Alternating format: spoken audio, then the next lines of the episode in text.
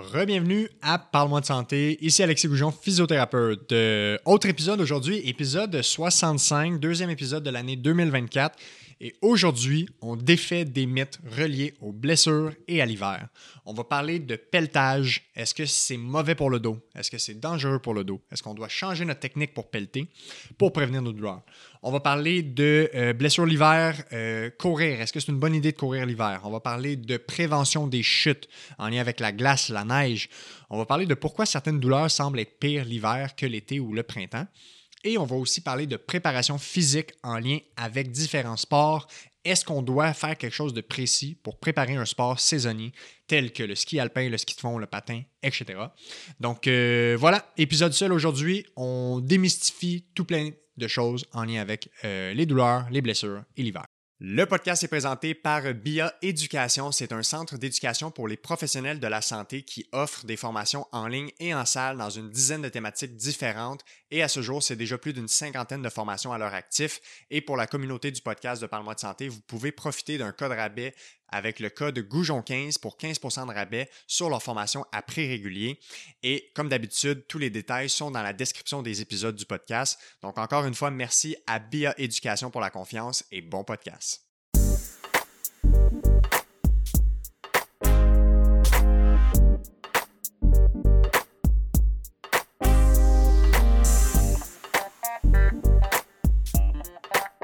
OK, alors on est parti pour euh, un autre euh, épisode spécial du type solo. Euh, épisode conseil du physio pour un hiver sans douleur, prévention des bobos d'hiver, des blessures d'hiver.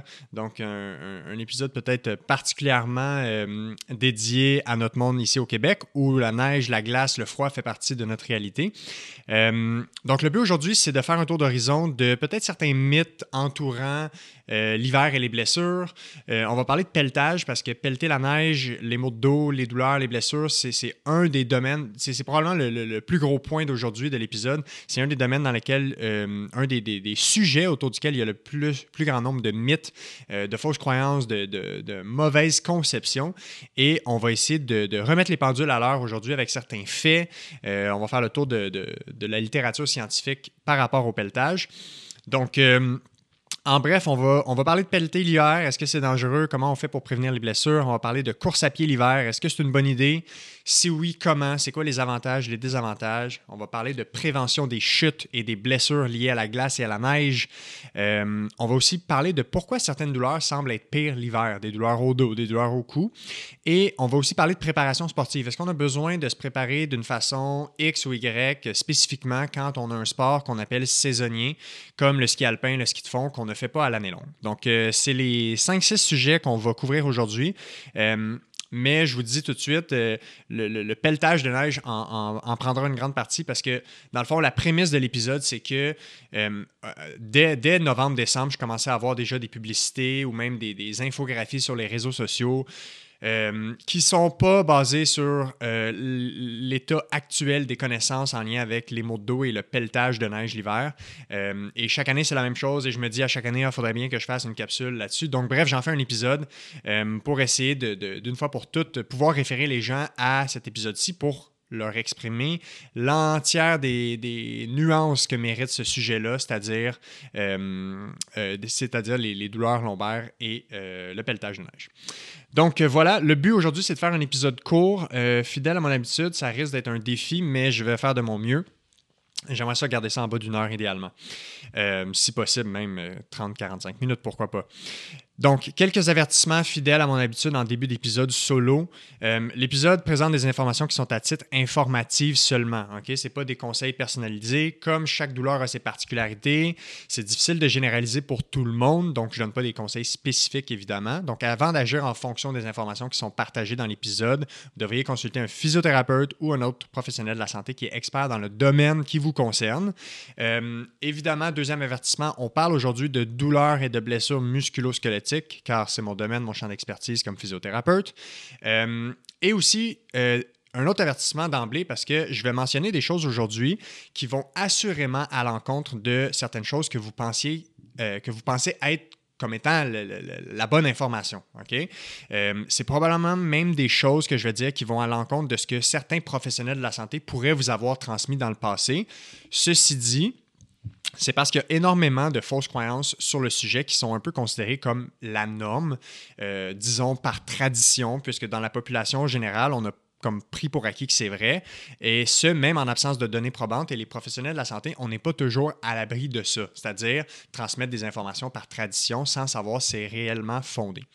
Euh, donc voilà, mais ceci dit, je vais être capable du mieux que possible aujourd'hui de faire mon mieux pour vous expliquer les nuances à travers tout ça. Et si j'apporte une information qui est vraiment contraire à ce que vous pensiez, je vais faire de mon mieux pour pouvoir vous expliquer d'où vient le raisonnement euh, derrière ceci. Donc, on se lance dans le vif euh, du sujet. Euh, commençons avec euh, pelleter l'hiver. Donc, est-ce que c'est dangereux? Comment on fait pour prévenir les blessures? Il y a énormément de choses à dire là-dedans. Le premier point, c'est que c'est vraiment hallucinant la quantité de fausses croyances qui circulent en lien avec le pelletage et spécifiquement la douleur au dos. Parce qu'on va se le dire, c'est à peu près les deux associations qu'on fait. En fait, c'est l'association qu'on fait euh, la plus grande en lien avec le pelletage, c'est protéger votre dos, faites attention à votre dos. C'est dangereux pelleter pour votre dos, vous allez vous blesser votre dos. Donc, la première chose que j'ai faite avant de faire l'épisode, c'est que je suis allé fouiller la littérature scientifique sur le sujet pour voir qu'est-ce qui s'est écrit en lien avec le pelletage de neige et les douleurs lombaires. Et je suis tombé en bas de ma chaise de savoir euh, de réaliser à quel point ce n'est pas un sujet qui a été étudié, euh, disons, euh, de façon significative. C'est extrêmement limité la quantité d'informations qui existent sur le sujet. Et quand je dis information, je dis des articles scientifiques, des blogs, des opinions, des infographies, il y en a une tonne, créées par des personnes individuelles, mais des articles scientifiques se sont vraiment posés des vraies questions scientifiques par rapport aux blessures au dos et le pelletage. Il n'y en a pas beaucoup. Quand je suis allé à la mi-janvier sur PubMed, PubMed, c'est un peu notre Google euh, pour les, articles scientifiques. Quand j'écrivais en anglais les mots shoveling and back pain, donc pelletage et douleur au dos, il y avait seulement 11 publications qui ressortaient. Et dans ces 11 publications, il y avait seulement deux articles qui abordaient précisément le sujet, parce que ce n'est pas parfait, les moteurs de recherche sur ces euh, sites Internet-là. Euh, donc, on pouvait considérer que sur PubMed, il y avait juste deux articles d'intérêt potentiel en lien avec les maux de dos et le pelletage. Pourtant, il y a beaucoup de monde qui affirme des choses très strictes et très, euh, de façon très confiante par rapport au pelletage, mais pourtant, on n'a pas beaucoup de données probantes pour être capable d'en parler avec autorité et avec confiance. Et pour vous donner un titre à, titre comparatif, si dans PubMed on écrit running and back pain, donc course à pied et douleur lombaire, euh, il y a près de 700 articles qui vont sortir rapidement. Si on écrit euh, musculation ou weightlifting and back pain, il y a au-dessus de 500 articles. Donc deux articles pour les maux de dos, c'est pas beaucoup pour être capable de se faire une tête solide. Euh, ensuite, je suis allé voir dans Google Scholar, qui est un autre moteur de recherche où on peut trouver un peu plus d'articles. Et là, j'ai quand même trouvé peut-être, je dirais, une demi-douzaine d'articles intéressants, donc 6 à 8 articles. Donc, les informations que je vais vous partager aujourd'hui, c'est basé sur les 6, 8 à 10 articles euh, principaux qui sont en lien avec ce sujet-là. Puis on parle d'articles dans des revues scientifiques qui sont euh, revues par les pairs, donc des vraies revues scientifiques, donc pas des articles d'opinion, pas des blogs, etc. Donc, tout ça pour dire que c'est difficile d'avoir des idées très arrêtées et tranchées sur un sujet comme ça en absence de données probantes. Euh, il n'y a pratiquement pas de données sur le sujet. Donc, moi, ce que je vous propose, c'est d'aborder ce sujet-là euh, Évidemment, en, vous partageant ce que j'ai trouvé dans la littérature existante pour voir qu'est-ce qu'on sait réellement, parce qu'il y a quand même certains éléments qu'on sait par rapport à ça, euh, mais aussi de faire un tour euh, basé sur les principes biomécaniques de base qu'on connaît. La biomécanique euh, musculo-squelettique du corps humain, on la connaît bien, donc il y a des principes qu'on connaît bien dans d'autres blessures ou dans d'autres sujets qu'on peut appliquer également au pelletage de neige. Et également, on va parler de science de la douleur musculo-squelettique. Et ben, je n'ai pas le choix aussi d'intégrer à ça mon expérience de, clinicien parce que j'en vois beaucoup des gens qui ont des blessures ou des douleurs en lien avec le pelletage de neige. Donc, basé là-dessus, je vais vous faire comme 3-4 constats pour d'emblée juste séparer des choses qu'on peut considérer comme étant vraies et des choses qu'on peut considérer comme étant fausses. Donc, les premières choses qu'on peut dire, c'est que c'est vrai qu'il y a beaucoup de monde qui vont avoir mal au dos pendant le pelletage ou après avoir pelleté. Donc, ça, il n'y a aucun doute à ça. Euh, un des articles euh, qui, ressort le plus, puis c'est un article qui date de la fin des années 90, une étude américaine. Euh, ils ont regardé des, milliers de personnes qui ont été consulter un professionnel de la santé ou à l'urgence en lien avec un épisode de blessure suite à du pelletage de neige. Et c'était un tiers des gens que c'était un épisode de mal de dos. Donc, c'est vraiment, vraiment fréquent. Donc, ça, c'est vrai. OK? Euh, ce qui est aussi vrai, c'est que pelleter, c'est une activité dans laquelle il y a des risques de blessure ou de douleur, comme toutes les autres activités physiques, comme la course à pied, la musculation, le ski de fond, le vélo, le ménage, le jardinage. Donc, ce n'est pas différent des autres sports ou activités physiques. Il faut le considérer comme une activité physique. Donc, ça, on sait que c'est vrai. Euh, et il y a aussi réellement des choses auxquelles on peut vouloir penser quand on pelte euh, ou vouloir faire, entre guillemets, attention. Donc, c'est vrai que dans certains contextes, on pourrait vouloir faire attention à certaines choses et on va essayer de décortiquer ces nuances-là aujourd'hui. OK? Ce qu'on pourrait avancer comme étant faux, OK, c'est de dire d'emblée que pelleter, c'est pas bon ou que c'est dangereux pour le dos.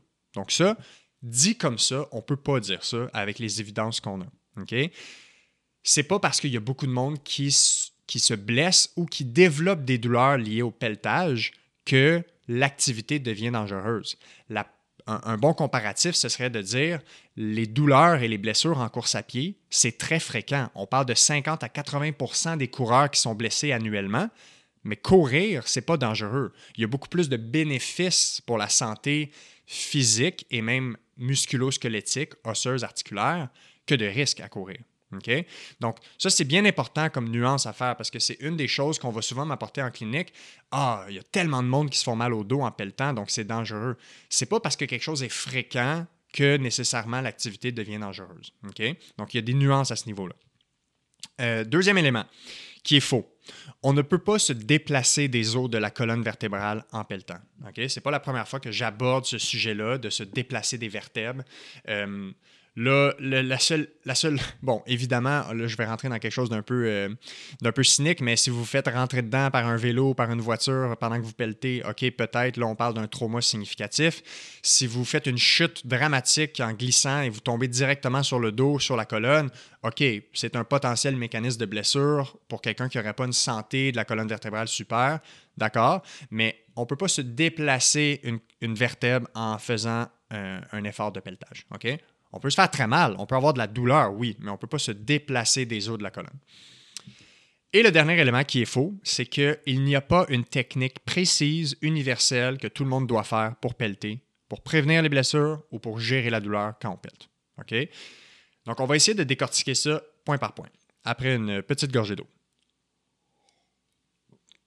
Alors, le premier point qui serait important de mentionner d'emblée, c'est que pelleter, c'est de la musculation et une activité cardio. OK? Ça, il n'y a aucun doute. Euh, et là, évidemment que le niveau de musculation dépend de votre niveau d'activité physique de forme générale.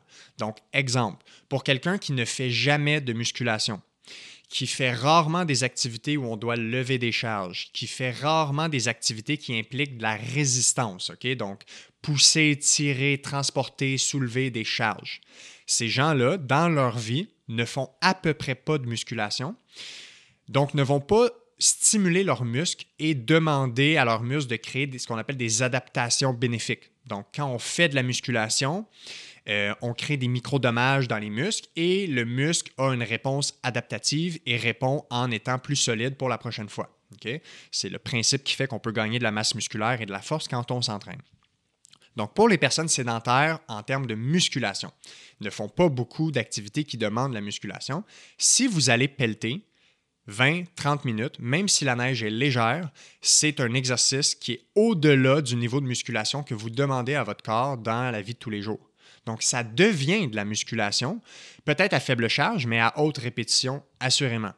Et là, comme n'importe quelle activité qu'on fait jamais, quand on la fait, si on en fait beaucoup, dans une durée de temps restreinte, c'est-à-dire pelleter la tempête qui est tombée hier de 30 cm, bien évidemment qu'on se met à risque de blessure ou de douleur.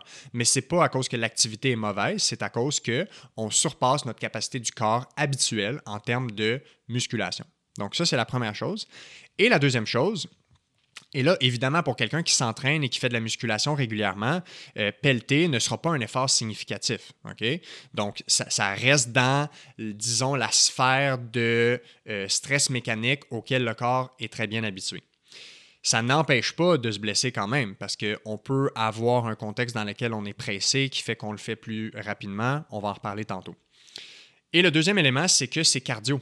Ça, c'est très bien documenté dans la littérature. Donc, la fréquence cardiaque, donc le rythme cardiaque du cœur, la tension artérielle, la vascularisation dans votre, euh, la circulation sanguine dans votre corps, tout ça est augmenté durant le pelletage.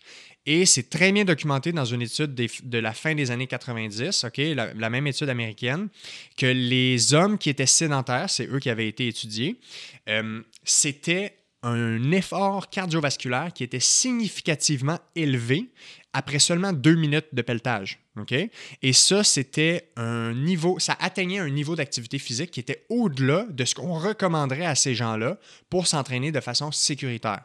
Donc, pour vulgariser ça encore mieux, dans, cette étude-là, les hommes qui ont pris, disons qu'ils étaient une trentaine, si on les faisait évaluer par des médecins, des cardiologues, des spécialistes de l'activité physique, ils leur auraient recommandé si vous faites de la marche, du cardio, vous devriez vous tenir en bas de cette fenêtre d'activité physique-là. Peut-être qu'il leur aura donné une fréquence cardiaque cible à respecter. Par exemple, ne dépassez pas 140 battements par minute. Bien, ce qu'on voit dans cette étude-là, c'est que ces personnes sédentaires, en dedans de deux minutes de pelletage, atteignaient déjà, euh, en fait, dépassaient ce seuil qui était considéré comme étant sécuritaire. Et c'était considéré comme un effort significatif en termes d'intensité pour le système cardiovasculaire. Et qu'est-ce que ça fait, ça? C'est que ça les met à risque pour des incidents comme des infarctus du myocarde, donc la fameuse crise cardiaque, donc un incident cardiovasculaire. Donc là, quand on regarde cette donnée-là isolée, on pourrait penser que pelleter peut être dangereux, mais il faut toujours mettre ça en contexte. Donc, la même façon que pour ces gens-là, ce serait dangereux d'aller faire une course en trail en montagne de 30 km. C'est des personnes qui ne sont pas entraînées pour ça. Ça peut surcharger le système cardiovasculaire, le cœur, etc. Donc, tout ça pour dire que pelleter, c'est de la musculation et c'est cardio. Puis, euh, c'est bien documenté aussi dans cette étude-là, quand ils ont rapporté c'est quoi les types d'incidents euh, pour lesquels les gens se ramassent à l'urgence, mais les incidents cardiovasculaires étaient une euh, partie quand même significative, c'était 7% Donc, c'est quand même 7% des raisons de consultation médicale pour une blessure ou un incident de santé en lien avec le pelletage, c'était un incident cardiaque. Donc, à ne pas négliger quand même le fait que ce soit cardio. Et évidemment, probablement que vous le savez tous, ceux qui peltent euh, régulièrement, ça prend pas beaucoup de temps avant d'avoir chaud quand on pelte. Donc ça, c'était le premier élément que je voulais décortiquer. Deuxième élément, il faut parler de principe de quantification du stress mécanique général. J'ai déjà parlé dans un épisode précédent, je crois que c'était dans l'épisode euh, Comment gérer une nouvelle douleur, la fameuse métaphore du verre d'eau. Donc, le verre étant la capacité du corps et du système nerveux à tolérer les stresseurs physiques, les charges, les, positions, les postures, les mouvements, les sports. Et la quantité d'eau dans notre verre, c'est la demande mécanique qu'on demande à notre corps. Donc, quand on, est, quand on fait des positions prolongées, quand on fait des sports, des mouvements. Et on veut toujours se retrouver à un moment où on a moins d'eau que la grosseur de notre verre pour pas que ça déborde. Parce que quand ça déborde, on peut avoir une blessure ou une douleur. Eh bien, on n'a pas le choix d'appliquer ça quand on parle de pelletage aussi, parce que pour plusieurs, si on isole l'événement d'aller pelleter, ça va correspondre à un élément qui est au-delà de votre capacité de notre verre. Simplement parce que on fait rarement des activités où on est penché longtemps, on fait rarement des activités où on est penché avec la charge, surtout si on ne s'entraîne pas pour ça. Donc, bref, c'est simplement un, un, principe général de est-ce que votre corps est habitué, préparé, entraîné pour faire la tâche X? Si oui, la majorité du temps, il n'y a pas de problème, c'est pas dangereux. Puis sinon, ben c'est là que peut-être il y a certains éléments préventifs à appliquer. Donc, certains conseils en lien avec le dosage, en lien avec l'amplitude, en lien avec l'ergonomie, oui, ça peut être utile. La même façon que si vous ne faites jamais de musculation, mais ben, le jour où vous allez déménager quelqu'un, puis que vous soulevez des boîtes, puis des sofas, puis des meubles, mais votre corps n'est pas entraîné pour ça. Ça se peut que vous ayez un mal de dos. Ça ne veut pas dire que de déménager, ça cause des maux de dos. Donc, il y a cette nuance-là à faire. Donc, si vous ne soulevez jamais de charge avec votre dos, si vous ne faites jamais de musculation, si vous évitez de ramasser des charges, si vous évitez d'arrondir le dos quand vous vous penchez, parce que pour une raison ou une autre, vous avez appris à ne pas faire ça. Peut-être que quelqu'un vous a dit que c'était pas bon. Et ça, évidemment, c'est pas aussi nuancé que ça devrait l'être. Euh, mais si vous ne faites jamais tout ça, mais c'est sûr que quand vous allez pelleter, vous allez être au-delà de ce que votre corps est habitué de faire. Donc, vous êtes plus à risque d'avoir une douleur ou une blessure. Deuxième élément, avez-vous un antécédent de blessure lombaire qui n'a jamais été réglé à 100% Vous êtes plus à risque. Donc, quand on regarde les principes euh, musculosquelettiques des douleurs et des blessures, quelqu'un qui a eu une blessure ou une douleur à l'épaule, c'est un facteur de risque pour avoir une douleur à l'épaule. Quelqu'un qui a eu une blessure, un trauma au genou, c'est un facteur de risque pour avoir une douleur au genou éventuellement. Dans le sens que par rapport à quelqu'un qui n'a jamais eu mal nulle part, si vous avez déjà eu une blessure à un endroit, mais automatiquement, ça vous met plus à risque d'avoir des douleurs éventuellement à cet endroit-là. Ça ne veut pas dire que vous ne pouvez pas guérir à 100% votre blessure. C'est juste qu'il faut le considérer dans le portrait global. Donc, pour revenir à ce principe-là, si vous avez un antécédent de ce qu'on appelle les fameuses entorses lombaires, les gens qui ont déjà barré dans le dos, euh, les gens vont savoir de quoi je parle, ceux qui ont déjà vécu ça, c'est une des choses que je vois le plus en clinique chez les patients. Si vous ne l'avez pas réglé à 100%, puis vous êtes capable de dire Ah, depuis ce temps-là, depuis mon entorse lombaire, euh, il y a des petites choses qui ne sont pas parfaites, il faut que je fasse attention quand je me penche, il faut que je fasse attention si je lève des charges. Ça, ça veut juste dire que vous n'avez pas réglé à 100% le problème. Parce que c'est possible de récupérer à 100% dans la majorité des cas. Donc, il y a un potentiel de récupération de 100% souvent chez la majorité des gens quand c'est le premier incident et qu'on fait les choses comme du monde pour la réadaptation. Donc, évidemment, de la physiothérapie jusqu'au bout pour le régler. Euh, donc, si vous avez gardé des séquelles de ça, ou peut-être même vous avez changé des comportements en lien avec les charges ou de façon à vous pencher, mais ça vous met plus à risque parce que votre dos est déconditionné par rapport à ça.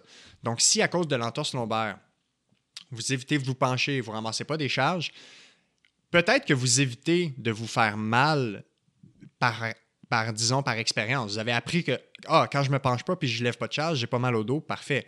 Mais ça, c'est de l'évitement. Donc, c'est sûr que quand on va être exposé à cette demande-là. Par exemple, quand on pèlte, on n'a comme pas le choix de se pencher un peu et de ramasser un peu de charge. Mais là, ça vous met à risque parce que vous n'avez jamais récupéré la capacité de votre dos à faire le mouvement demandé, à faire la contrainte demandée. C'est le même principe que si vous vous êtes fait une entorse à la cheville à la course à pied, par exemple en, trail, qui est plus fréquent que sur route, ou en descendant une chaîne de trottoir par, par accident. Et là, vous dites, bon, ben moi, je ne cours plus. C'est la même chose, c'est de l'évitement. J'avais mal quand je courais après mon entorse, j'arrête de courir, j'ai plus mal. Mais là, c'est sûr que si vous vous inscrivez à un 10 km où il y a quelqu'un qui, euh, je ne sais pas, pour une raison X, vous devez courir très vite pour rattraper un autobus, mais si vous n'avez jamais réexposé votre corps à faire cette demande-là, vous pouvez avoir mal. Peut-être pas, mais vous êtes exposé à une fenêtre de vulnérabilité pour avoir mal ou avoir une douleur. Donc, c'est juste une question de il faut régler le problème jusqu'au bout. Si vous êtes des personnes qui ont eu des épisodes de barré dans le dos à répétition. OK? Donc, c'est pas la première fois que vous avez barré, vous en avez eu 2, puis 3, puis 4, puis 10, puis 20, puis 30. J'en ai déjà vu. Évidemment que vous vous êtes encore plus à risque et devriez consulter pour vraiment régler le plus possible euh, cette problématique-là et peut-être réintroduire des choses que vous pensez qui ne vont pas vous aider, mais qu'au final vont vous aider, comme réapprendre à pencher, réapprendre à tolérer les charges en penchant, donc réexposer le mouvement. Il faut reconditionner le corps à tolérer ces positions-là. Voilà. Donc, antécédent de blessure, c'est à considérer. Euh, avant de parler de technique de pelletage, parlons du contexte dans lequel on pelte, qui est un point à considérer. Une grande proportion des gens, quand on pelte, c'est dans un contexte où on est pressé, donc on le fait en vitesse. C'est dans un contexte où on le fait tout d'un coup, même si c'est une tempête de 20-30 cm, on le fait d'un coup. Donc on va pelleter une heure, deux heures, trois heures, peu importe. Et aussi, euh, ben, il y a la qualité de la pelle qui peut avoir un enjeu. Donc, évidemment, euh, une petite pelle de 4-5 pieds, ou disons une petite pelle de 3-4 pieds, les, comme les pelles pour enfants, pour un adulte, euh, évidemment que c'est sous-optimal.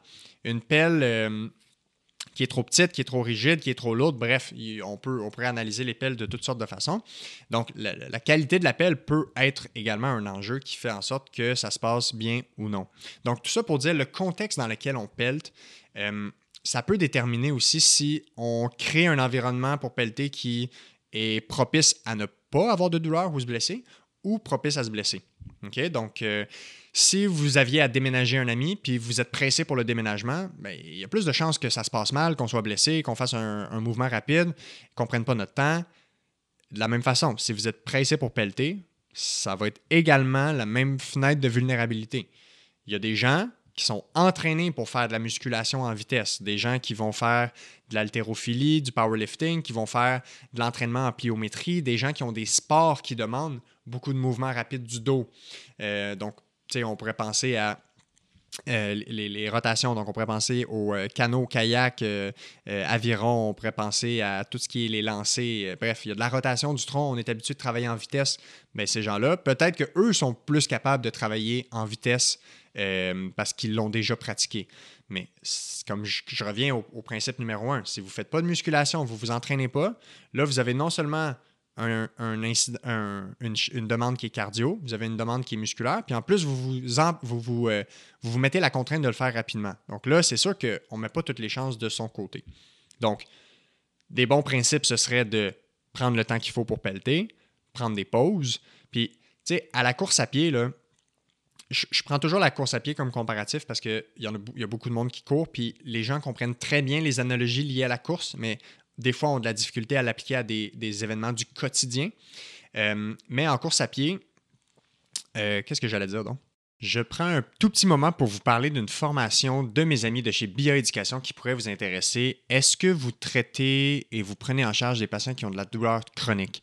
Si oui, euh, Bioéducation a monté une énorme formation en ligne qui comprend plusieurs niveaux euh, et qui est une certification en approche globale en gestion de la douleur. Donc, vous pouvez le faire par module, 100% en ligne, autonome.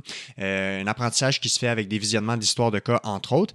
Et ils ont impliqué quatre formateurs cliniciens, donc des formateurs qui viennent du Canada et de l'Australie. Donc, c'est une collaboration de cliniciens. Donc, vous avez accès à une expérience qui est euh, également diversifiée. Donc, euh, super pertinente formation. Et euh, évidemment, comme d'habitude, vous pouvez utiliser le code promo Goujon15 pour 15% de rabais sur leur formation en ligne. Et évidemment, vous allez trouver toutes les informations nécessaires en lien avec la formation dans la description de l'épisode d'aujourd'hui. OK, c'est bon, ça m'est revenu. donc, c'est ça. Ce que j'allais dire, c'est qu'en course à pied, là, en général, si on court et qu'on a une douleur, on va pas tolérer la douleur jusqu'à temps que ça nous fasse boiter et qu'on soit plus capable de courir du tout. En général, on va arrêter avant parce qu'on va se dire, OK, il y a peut-être un petit quelque chose qui se passe pas bien, puis il y a peut-être une exagération, bref, peu importe. On devrait appliquer le même principe quand on pèle. Si, on commence à avoir mal quelque part, ben tant que ça nous, ça nous crée pas trop d'inconfort et qu'on est capable de continuer sans changer trop notre technique, parfait.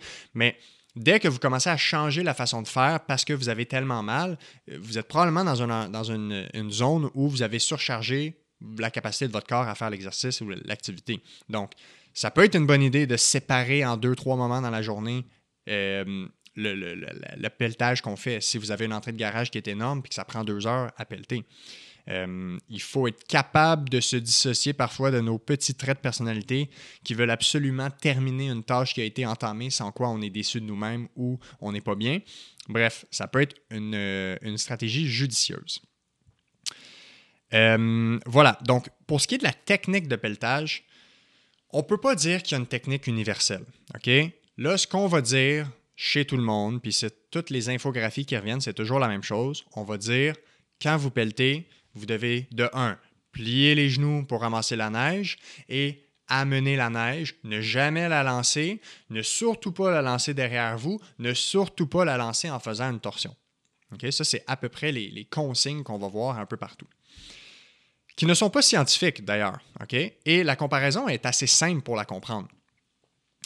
Tout ce que je viens de décrire, qu'on identifie comme étant des règles du pelletage, la police du pelletage qui a identifié ces règles-là, toutes ces règles-là euh, sont basées sur le principe qu'on ne devrait jamais faire de mouvement euh, avec une charge et des rotations ou une charge et de la vitesse. Moi, je vais vous dire que ça dépend de ce que votre corps est entraîné à tolérer. Si on n'avait pas le droit de faire des activités physiques qui demandent de la rotation du dos ou du corps avec des charges, on ne ferait jamais de canot, de kayak, on ne ferait jamais de volleyball, de baseball, de lancer du marteau, de lancer du poids, qui sont toutes des sports et des activités qui demandent un aspect rotatoire du corps avec une, phase de puissance où on doit créer une accélération rapide pour faire un, par exemple un smash au volleyball, au tennis, euh, ou pour lancer un poids, ou en canot pour créer une traction sur l'eau pour être capable de se propulser. Donc, tout dépend de êtes-vous entraîné pour faire la chose que vous demandez à votre corps de faire? C'est aussi simple que ça. Donc, le, contexte dans lequel ce serait vrai, ce serait vous n'êtes jamais entraîné, euh, vous ne faites jamais de charge, vous ne faites jamais de cardio, puis là, vous devez pelleter. Bien, peut-être que là, restez dans des angles du corps que vous êtes un peu plus habitué de faire, que vous vous sentez plus en confiance. Si vous sentez que vos jambes sont plus fortes, parfait, vous pouvez plier les genoux un petit peu plus pour utiliser plus vos jambes. Puis, quand je dis qu'on n'a pas besoin de plier les genoux, ça ne veut pas dire qu'il faut éviter de les plier. Ça veut juste dire que ce n'est pas une règle qui est universelle. Donc, Ma recommandation aux gens toujours, c'est toujours de faire l'activité dans la position ou dans la façon qui sont le plus confortables, qui se sentent le plus en confiance, qui se sentent le plus fort ou forte.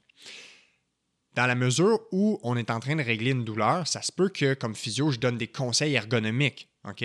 Par exemple, les gens qui ont mal au dos associé au pelletage, souvent, c'est à cause qu'ils ne tolèrent plus la flexion du dos. Donc, le dos arrondi, ils ne le tolèrent pas. Pas parce que c'est dangereux ou problématique, simplement il y a une perte de tolérance du corps humain à faire la position. Donc à ce moment-là, ces gens-là, je vais leur dire sortez un peu plus les fesses, pliez un peu plus les genoux parce que ça leur permet quand même de faire l'activité qui est bénéfique pour réentraîner le système, mais en n'ayant pas trop loin dans la position qui est irritante pour le moment. Dès que leur problème est réglé, qu'ils ont retrouvé toute leur habileté, leur conditionnement, leur force, leur tolérance, leur contrôle, il n'y a pas de problème à pencher le dos pour ramasser de la neige sans aucun problème. Donc, vous avez le droit de faire des rotations, vous avez le droit de lancer de la neige. Vous n'êtes pas obligé, mais c'est juste que pensez plutôt au principe de ce que je vais faire comme mouvement, est-ce que je le demande à mon corps régulièrement? Sinon, ça veut dire qu'il n'est juste pas entraîné pour faire ça. OK? Donc, quand on n'est pas entraîné pour faire quelque chose, là, on est un peu à risque de peut-être se blesser ou d'avoir une douleur. OK? Donc, pour la technique de pelletage, c'est ce que je dirais. Euh, on parlait tantôt de type de pelle. Ce qui est intéressant, c'est qu'il y a beaucoup d'études qui ont été faites sur la configuration du manche de la pelle. Donc, euh, les manches droits, qui est comme la pelle standard, et le, manche courbé. Donc, ça fait comme un S. Il y a une espèce de, courbe dans le manche de la pelle qui fait euh, qu'on a de un une espèce de poignée d'appui. Parce que la pelle, euh, quand elle est un peu.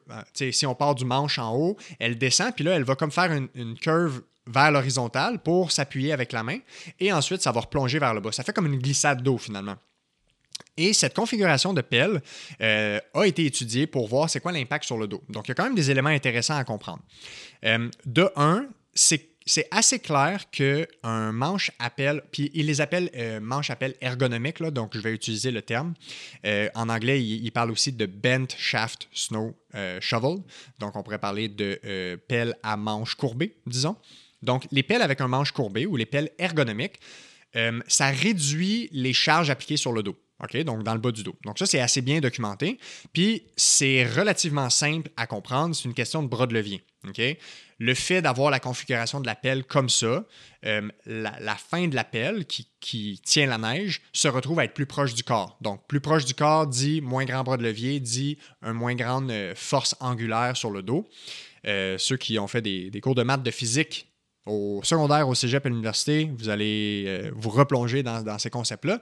Donc, grosso modo, c'est simple. La neige, elle est plus proche du corps, donc il y a une moins grande demande musculaire et articulaire sur le bas du dos. Aussi simple que ça. Donc, ça peut être une bonne idée d'avoir une manche avec un, d'avoir une pelle avec un manche courbé. Absolument. C'est pas obligatoire. Il y a une plus grande demande sur le dos si on n'a pas ça. Mais en même temps, c'est un bon entraînement d'avoir ça. Fait qu'on peut simplement comprendre ces concepts-là pour faire des choix. Euh, ce qui est important de comprendre par contre, OK? Deux choses. L'étude, il, y, a, deux études principalement qui ont regardé euh, les configurations de manches de pelle.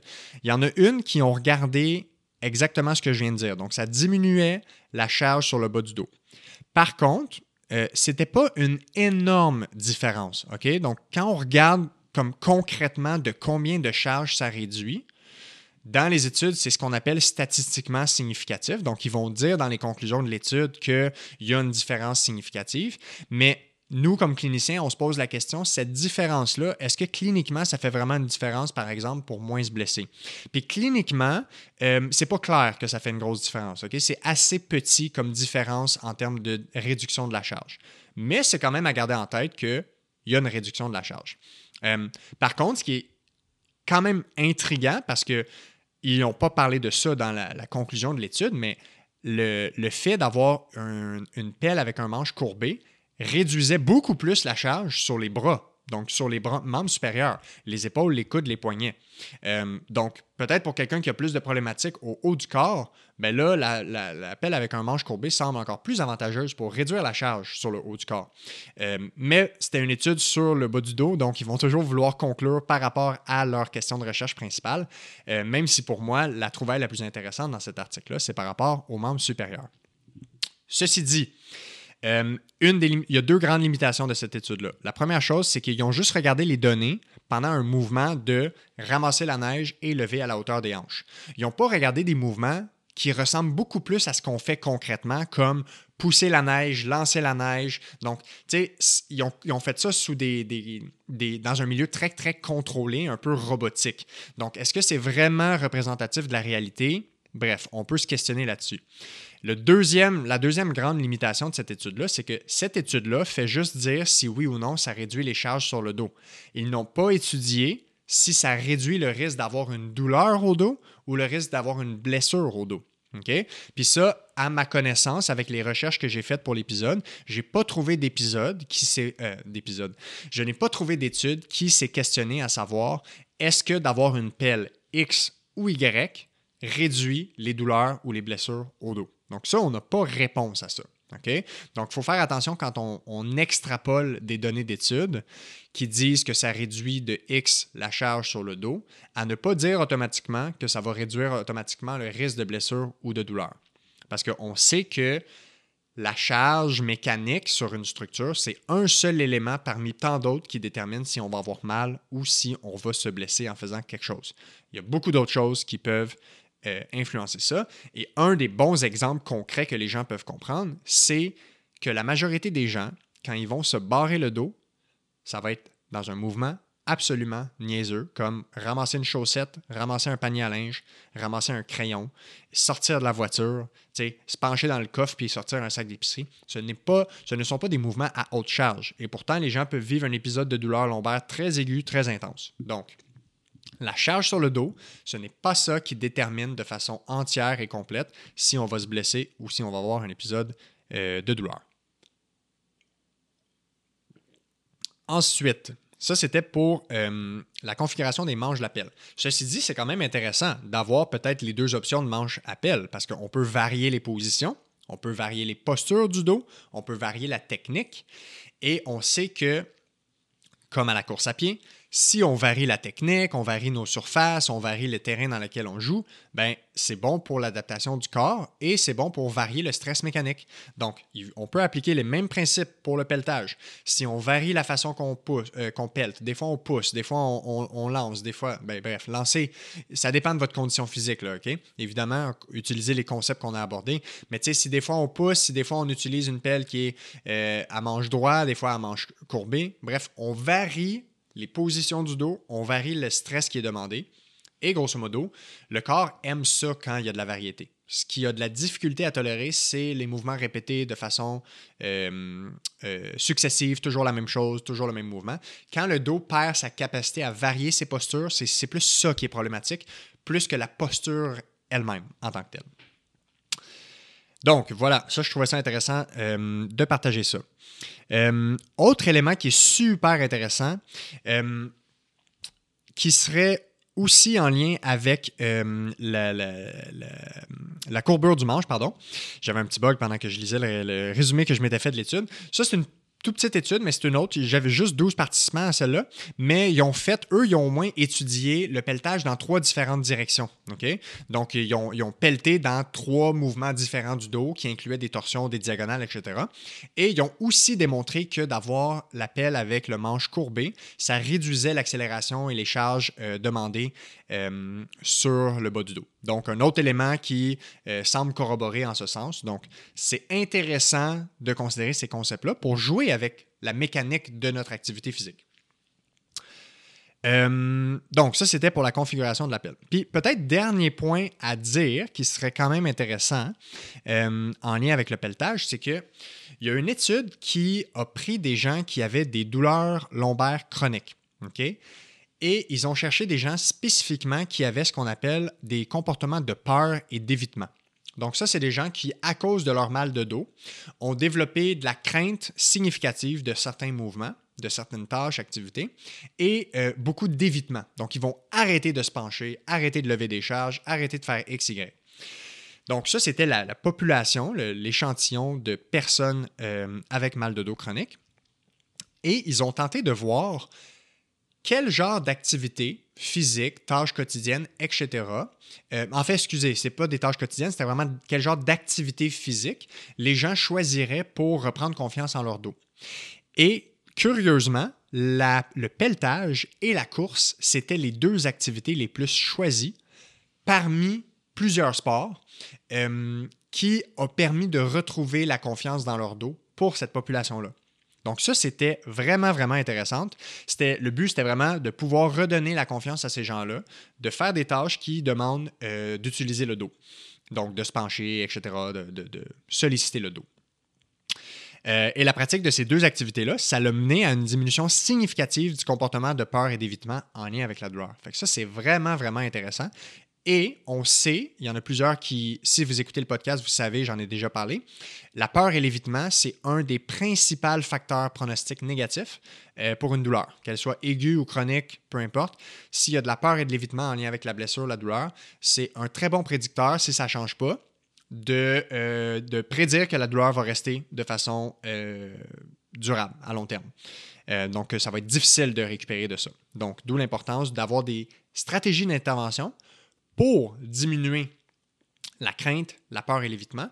Et ce que cette étude-là nous dit, c'est que non seulement pelleter, c'est efficace pour réduire la crainte et l'appréhension, mais en plus, c'est une activité qui est choisie par les gens. Donc, peut-être que ça peut être une option comme modalité d'intervention euh, pour les personnes qui ont des problématiques euh, chroniques de mal de dos et qui ont développé justement de la peur et de l'évitement en lien avec certaines activités. Voilà. Euh, donc ça, c'était les points principaux que je voulais aborder. et un autre élément qui serait peut-être en genre de conclusion, là, ah, puis il y, a un petit point après quand même intéressant euh, en lien avec les enfants et le pelletage. Donc, j'y reviens juste après. Mais en conclusion, quand on, regarde les données probantes et qu'on analyse ça, il y a une espèce d'antithèse qui se fait parce que parce qu'il y a plusieurs gens qui ont mal au dos en pelletant, c'est comme une idée bien acceptée que pelleter, c'est pas bon, puis c'est même dangereux pour le dos. Mais pourtant, quand on regarde dans l'étude américaine qui a regardé c'est où que les gens ont des douleurs, mais il y a une grande proportion de gens aussi qui ont des douleurs aux épaules, aux poignets, aux coudes, donc aux, membres supérieurs. Mais pourtant, il n'y a pas beaucoup de monde qui disent que pelleter, c'est pas bon pour les épaules, le coude, le poignet. Mais c'est bien documenté qu'il y a euh, une incidence quand même élevée de blessures et de douleurs à ces régions-là. Donc, il y a comme un double standard qui existe en lien avec ça. Et ça continue d'entretenir l'idée que notre dos, c'est fragile, qu'il faut donc bien le protéger et tout ça. Et euh, c'est dans les plus grandes problématiques qui affectent de façon macro la santé publique en lien avec les douleurs au dos et l'incapacité. Euh, énormément de fausses croyances qui continuent de demeurer en lien avec les maux de dos. Et je crois que si on avait la compréhension totale et la confiance de dire que notre dos il est solide, il est robuste, mais que des fois il peut être douloureux, mais c'est pas parce qu'il est douloureux qu'il est fragile, euh, on serait capable peut-être d'avancer un peu mieux puis de trouver des meilleures solutions à long terme euh, pour les douleurs au dos. Dernier élément sur le pelletage. Euh, il y a beaucoup de. Je vais juste ressortir l'étude pour voir c'était quoi les, euh, les, données. C'est quand même 20% euh, parce que j'ai le graphique ici qui, qui, décortique la proportion des incidents. Donc, sur 100 personnes qui vont voir le médecin ou à l'urgence ou voir un professionnel de la santé, pour une blessure ou un incident suite au pelletage, il y avait 54% que c'était une blessure musculo-squelettique. Puis là-dedans, j'avais dit que c'était 30% des maux de dos. Puis on parle d'autour de 15, 16, 17% pour les, douleurs aux poignets aux épaules. Euh, on a quand même 20% des blessures et des incidents liés avec le pelletage qui sont à cause d'une chute, OK, ou d'avoir glissé. Donc ça, c'est un autre élément, puis ça va faire un très bon, euh, un très bon parallèle avec la prévention des chutes. L'hiver, la prévention des chutes de crampons quand c'est glacé. Vraiment, là, euh, c'est un, outil qui coûte vraiment pas cher, qui est super intéressant.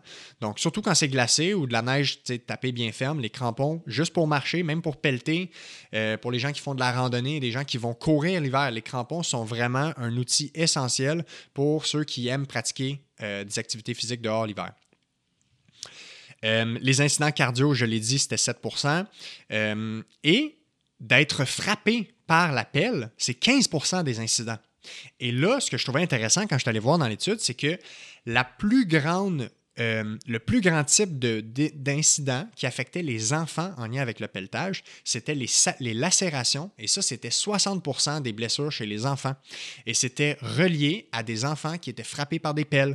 Donc, peut-être juste un petit mot d'avertissement quand on est parent, puis qu'on pèle, puis que des fois, il y a des enfants qui jouent autour et tout ça, gardons en tête que ça semble, en tout cas, je ne sais pas si c'est un enjeu aux États-Unis, puis que, euh, en tout cas, c'est une étude américaine, je ne sais pas si au Québec c'est la même chose, mais c'est quand même frappant de voir dans cette étude-là qu'il y a une grande proportion de blessures qui sont liées à avoir été frappé par une pelle. Et chez les enfants, ça, c'est 60% des problématiques euh, ou des blessures. Donc, euh, bref, ne lançons pas les pelles et assurons-nous que quand on pelle, les enfants sont dans les entourages, mais à portée de vue et ne sont pas autour de nous, euh, autour de la pelle. OK. ça fait le tour sur le pelletage. 40 minutes déjà. Mais les autres points sont assez bref. Donc, euh, on va se garder comme un 3-4 minutes par point. Euh, donc, prévention des chutes, je viens d'en parler. Le port de crampons, essentiel. Mais au-delà de ça, la prévention des chutes, il y a deux niveaux. Il y a prévenir de chuter et il y a prévenir de se blesser quand on chute. Donc, la première chose, comment on fait pour prévenir de chuter? Bien là, les crampons, donc l'équipement. Euh, l'équilibre, euh, en vieillissant, on perd l'équilibre. Les personnes âgées qui sentent qu'ils ont perdu l'équilibre par rapport à leur jeune temps, 30-40 ans, devraient s'entraîner à faire des exercices d'équilibre. La deuxième chose, la musculation. C'est bien démontré que de faire des exercices de musculation, de renforcement des muscles du corps améliore également l'équilibre et améliore ce qu'on appelle les réactions d'équilibre. Donc, les réactions d'équilibre, c'est quand vous perdez l'équilibre et que là, vous réussissez à vous rattraper c'est des réflexes, mais ça, ça se perd avec l'âge si on ne les entraîne pas, et ça se perd si on n'a pas une bonne masse musculaire, pas une bonne souplesse, une bonne, une bonne amplitude. Donc, il y a des choses qu'on peut faire comme travailler l'équilibre, faire de la musculation, s'assurer qu'on fait de l'activité physique régulière pour maintenir nos mouvements, qui vont nous prévenir de même tomber. Donc, sur euh, sans opportunité de tomber, on va peut-être juste en tomber une ou deux. Si on est mieux préparé, notre corps est plus capable de, réagir face à un déséquilibre. Appelons ça comme ça. Et le deuxième élément, c'est une fois qu'on tombe, il y en a qui vont se blesser, puis il y en a qui ne vont pas se blesser. Un des plus grands enjeux en lien avec les chutes, surtout chez les personnes plus âgées, mais même chez les jeunes, c'est les fractures. Fracture de poignet, fracture de coude, euh, fracture d'épaule, luxation d'épaule, euh, fracture de la cheville, fracture de la hanche chez la personne âgée, en lien avec les chutes sur la glace. Donc, si on chute, ben là, tout ce qu'on a fait pour prévenir la chute ne nous sert plus. Mais par contre, on sait la chose suivante. L'ostéoporose, donc la densité osseuse, c'est un énorme facteur de risque pour avoir une fracture quand on chute ou même pour chuter. Donc, Comment on fait pour éviter l'ostéoporose? Activité physique régulière toute notre vie. Euh, musculation, idéalement à partir de l'âge adulte, puis quasiment obligatoirement à partir de 45, 50, 60 ans, on devrait faire de la musculation une à deux fois semaine. C'est bien démontré que ça a un effet favorable pour prévenir euh, l'ostéoporose. On veut que nos os restent solides, plus résilients. Et la masse musculaire protège les os également. Donc ça, c'est des choses qu'on peut faire pour euh, empêcher de se blesser. Et également, si on a une bonne mobilité, donc on continue à pratiquer de l'activité physique, on se met régulièrement à genoux, accroupi, on plie nos hanches, on fait des activités qui nous demandent de bouger dans des grandes amplitudes, on a plus de mouvements possibles pour le corps. Donc, si on chute puis qu'on se retrouve dans un angle du corps qui n'a pas été là depuis 1, 2, 3, 5, 10 ans, mais il y a plus de chances qu'il y ait une blessure ou une douleur parce qu'on va au-delà de la capacité de l'articulation.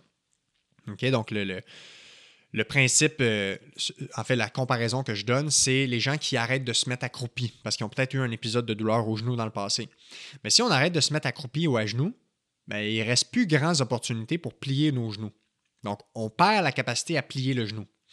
Ben, qu'est-ce qui arrive si on chute puis que notre genou il se fait plier tout seul par l'impact? Bien, évidemment qu'on dépasse de façon significative la limite, disons, structurelle de notre structure actuelle, euh, de notre articulation, et là, on peut se blesser. De la même façon que si je vire mon doigt à l'envers plus loin que ce qui est supposé, je peux me blesser. Mais là, le genou, si on doit le plier plus loin que ce qu'il a plié depuis 5-10 ans, ben, c'est la même chose que virer le doigt à l'envers plus loin. Donc, il y a ce principe-là à garder en tête. Donc, ça, c'est pour la prévention euh, des chutes et euh, de la neige. L'autre principe, rapidement. Pourquoi il y a certaines douleurs qui sont pires en hiver? Une des choses à comprendre, c'est que euh, en général, il faut regarder nos comportements d'activité physique, nos habitudes de sédentarité ou d'activité physique. Elles risquent de varier à travers les saisons et les années. Si vous n'êtes pas un adepte d'hiver et vous restez au Québec, il y a de très bonnes chances que vous soyez sédentaire l'hiver. Sédentarité égale plus de douleur en général. C'est un facteur de risque pour avoir une douleur n'importe où dans le corps quand on ne fait pas d'activité physique. Donc ça, ce serait la première chose à regarder. Euh, la deuxième chose à regarder, euh, en lien avec ça, les gens qui ne profitent pas de l'hiver par absence d'activité physique, en général, il y a de bonnes chances que on soit, on ait un, disons, un état psychologique un peu plus fragile ou un peu moins résilient. Peut-être on est un peu plus déprimé l'hiver, on est un peu plus isolé. Mais ça, on sait que c'est des facteurs qui peuvent augmenter la perception de la douleur ou augmenter l'épisode de douleur. Donc ça, c'est des choses à garder en tête. Puis évidemment qu'il y a un lien avec l'activité physique. L'activité physique, c'est un excellent antidépresseur, c'est un excellent anti-inflammatoire. Donc même dans les cas où on a un petit peu d'inflammation plus systémique qu'on appelle, donc surtout les gens euh, qui ont des maladies euh, métaboliques comme diabète, hypertension, cholestérol, etc., euh, ça nous met à risque d'avoir ce qu'on appelle de l'inflammation systémique. Puis ça, ça joue sur la tolérance du corps à ressentir de la douleur ou non. Donc, bref, c'est des petits indices à considérer. puis évidemment, ben là, il y a l'aspect saisonnier de ce qu'on fait. Fait que, est-ce que l'hiver, on est beaucoup plus assis? Est-ce qu'on marche beaucoup plus? Est-ce qu'on fait plus de ski de fond puis que c'est relié au ski de fond? Il faut regarder aussi quelles activités sont différentes l'hiver pour identifier pourquoi certaines douleurs semblent être pires. En lien avec ça, euh, les deux derniers points, c'est est-ce qu'on devrait courir l'hiver? C'est une bonne idée. Si oui, comment? C'est quoi les avantages? Absolument que oui. Euh, courir l'hiver, ça veut dire courir à l'année longue. Courir à l'année longue, ça veut dire beaucoup d'avantages. Premièrement, on a un stress mécanique répété à l'année. Donc, on a continuellement des adaptations positives pour le corps. On n'a pas de période où on arrête complètement la course et on reprend et là on se met à risque euh, de surcharger notre système parce qu'on a été arrêté et on est déconditionné. Ça, c'est le premier avantage. Le deuxième avantage, courir l'hiver, souvent, ça veut dire qu'il fait froid, ça veut dire qu'il y a de la neige, ça veut dire qu'il y a un risque de glace, ça veut dire qu'on court moins vite. Quand on court moins vite, on fait un peu plus ce qu'on appelle la zone 1, de la zone 2, qui est excellent pour bâtir l'endurance cardiovasculaire de base, nécessaire pour faire nos activités d'endurance à plus haute intensité, ou même des événements sportifs de plus longue durée, comme des ultramarathons, des Ironman, ultra-trail, etc. Donc ça, c'est un deuxième avantage. Deuxième avantage, plus on court, en général, il y a une euh, réponse, il y a, une relation dose-réponse par rapport à l'apprentissage neuromoteur du mouvement. Ce que je veux dire par là, c'est plus on a une répétition de la course à pied, plus notre corps devient efficace à la course à pied, devient efficace à faire un mouvement de plus en plus économique, qui va améliorer ce qu'on appelle l'économie de course, c'est-à-dire la consommation d'oxygène par nos tissus et par notre corps.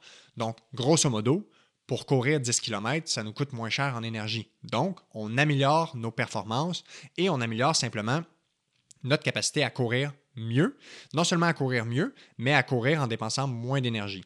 Donc, pour quelqu'un qui s'entraîne pour la performance, pour battre des temps, pour améliorer son chrono, ben, c'est bénéfique. Donc, cet apprentissage-là neuromoteur, c'est vraiment un enjeu de répétition. Puis ça, ce n'est pas différent de ce qu'on connaît dans la littérature sur l'apprentissage moteur. Plus on répète un mouvement, plus les circuits dans le cerveau, euh, les circuits neuronaux vont être plus clairs, plus fidèles, plus euh, mieux structurés et d'être capable d'organiser le mouvement de façon beaucoup plus efficace. Donc, euh, ça, c'est vraiment très bien documenté pour la course à pied. Plus on court, plus on va améliorer notre technique. Mais pas juste, en fait, c'est pas la technique, c'est vraiment la mécanique du mouvement, l'efficacité qui se traduit par une amélioration de l'économie de course. Donc, ça, c'est des avantages euh, de l'hiver, de courir l'hiver. Et aussi, c'est aussi de simplement pouvoir profiter de l'hiver et de passer à travers ce que plusieurs appellent l'enfer au Québec, mais d'une façon à garder un peu d'activité physique, parce que courir, c'est une activité qui est sans frais, qui est gratuite. Bon, une paire de chaussures, là, mais on n'a pas besoin de payer des chaussures très, très chères. Euh, donc, bref, plusieurs avantages. Par contre, évidemment, certains enjeux à considérer, c'est l'habillement. Donc, idéalement, s'habiller par couche euh, les chaussures, donc si on a des bas, si on a des chaussures, non, on revient, on revient en arrière. Si on a des bas plus épais, plus chauds pour courir l'hiver, il faut faire attention avec la pointure de chaussure. Donc moi, j'ai une pointure de chaussure qui est une coche plus grande pour l'hiver parce que les bas sont plus grands. Et là, on ne veut pas développer, euh, les, bas, les bas sont plus épais, donc on ne veut pas développer des ampoules, euh, plus de compression, etc. sur les orteils. On veut garder quelque chose qui est confortable pour le pied. deuxièmement, si on court sur la neige ou sur la glace, crampons très idéal. Donc, soit des crampons qu'on achète, qu'on met par-dessus une chaussure normale, comme j'ai, ou il y a des compagnies de chaussures qui ont des crampons intégrés avec des petites pins de métal ou des petits pics de métal en dessous de leur chaussure. Euh, ça peut être très bien aussi.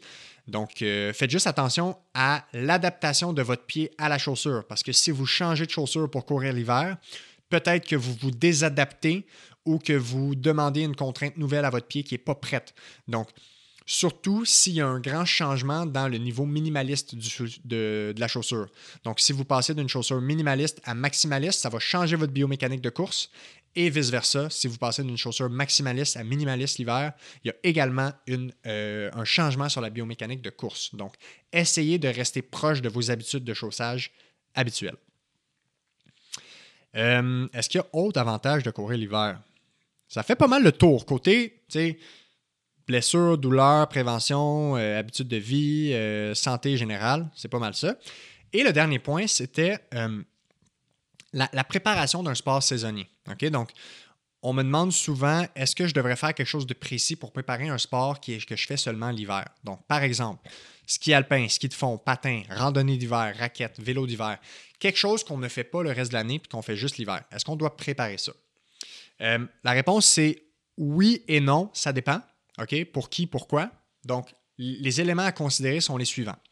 Si vous faites du sport à l'année longue, incluant euh, du sport, des mouvements et peut-être même des exercices de musculation qui ressemblent à ce que vous allez faire l'hiver, en général, si on fait un dosage progressif de l'activité d'hiver, on va être correct.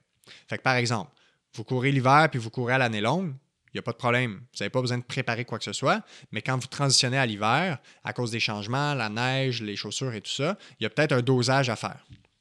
Si vous faites du vélo de route puis vous allez faire du vélo d'hiver, même principe. Si vous faites déjà de la rando, vous faites déjà de la, de marche, de la course à pied, puis vous allez faire de la randonnée d'hiver, même principe.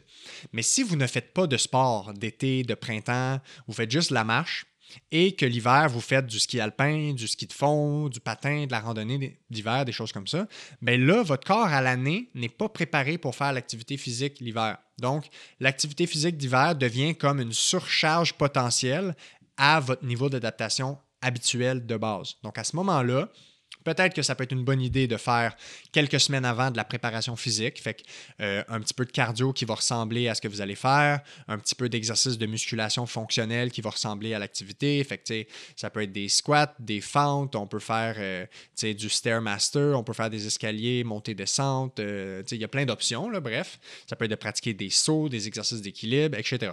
Donc, ce seraient peut-être les éléments à considérer euh, pour la préparation d'un sport. Donc, demandez-vous vraiment, ce que je vais faire cet hiver, est-ce que mon corps le fait en partie un peu différemment le reste de l'année sous d'autres formes d'exercice, d'autres formes d'activité physique ou non? Si oui, on fait juste un bon dosage de l'activité et c'est pas trop un problème. Mais sinon, ça peut valoir la peine de faire une espèce de 6, 8, 12 semaines de préparation physique avant l'activité. Et à ce moment-là, ben, une très bonne idée, ça peut être de consulter, ben, si vous n'êtes pas blessé, un kinésiologue qui est capable de vous faire un programme de préparation euh, à l'activité physique, programme de préparation musculaire ou euh, préparation physique, si on veut. Euh, si vous êtes blessé, vous avez de l'appréhension par rapport à des blessures, à ce moment-là, vous êtes mieux de consulter un physiothérapeute qui va pouvoir vous faire un programme de réadaptation pour régler le petit bobo pour pas que ça vous empêche dans votre sport, ou de faire des exercices préventifs en lien avec certaines blessures, douleurs que vous avez déjà eues dans le passé pour vous assurer que ça aille bien.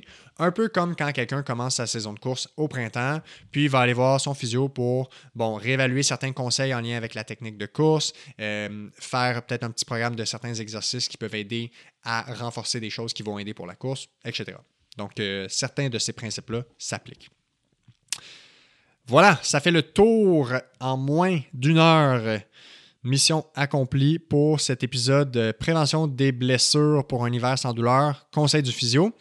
Euh, si vous avez d'autres questions en lien avec euh, le sujet d'aujourd'hui que vous trouveriez intéressant d'aborder, n'hésitez pas à me les envoyer euh, soit sur la page Instagram du podcast Parle-moi de santé, par courriel parle-moi de santé at gmail.com. Je suis toujours très intéressé d'entendre vos, euh, vos idées d'épisodes futurs, que ce soit en lien avec l'hiver ou non. Euh, des idées de questions à répondre si je refais éventuellement un autre épisode de, style questions-réponses comme j'ai déjà fait dans le passé. Euh, je risque d'en refaire un quelque part en 2024. Donc, tant qu'à ça, envoyez-moi vos questions, puis je vais les cumuler et y répondre en temps et lieu.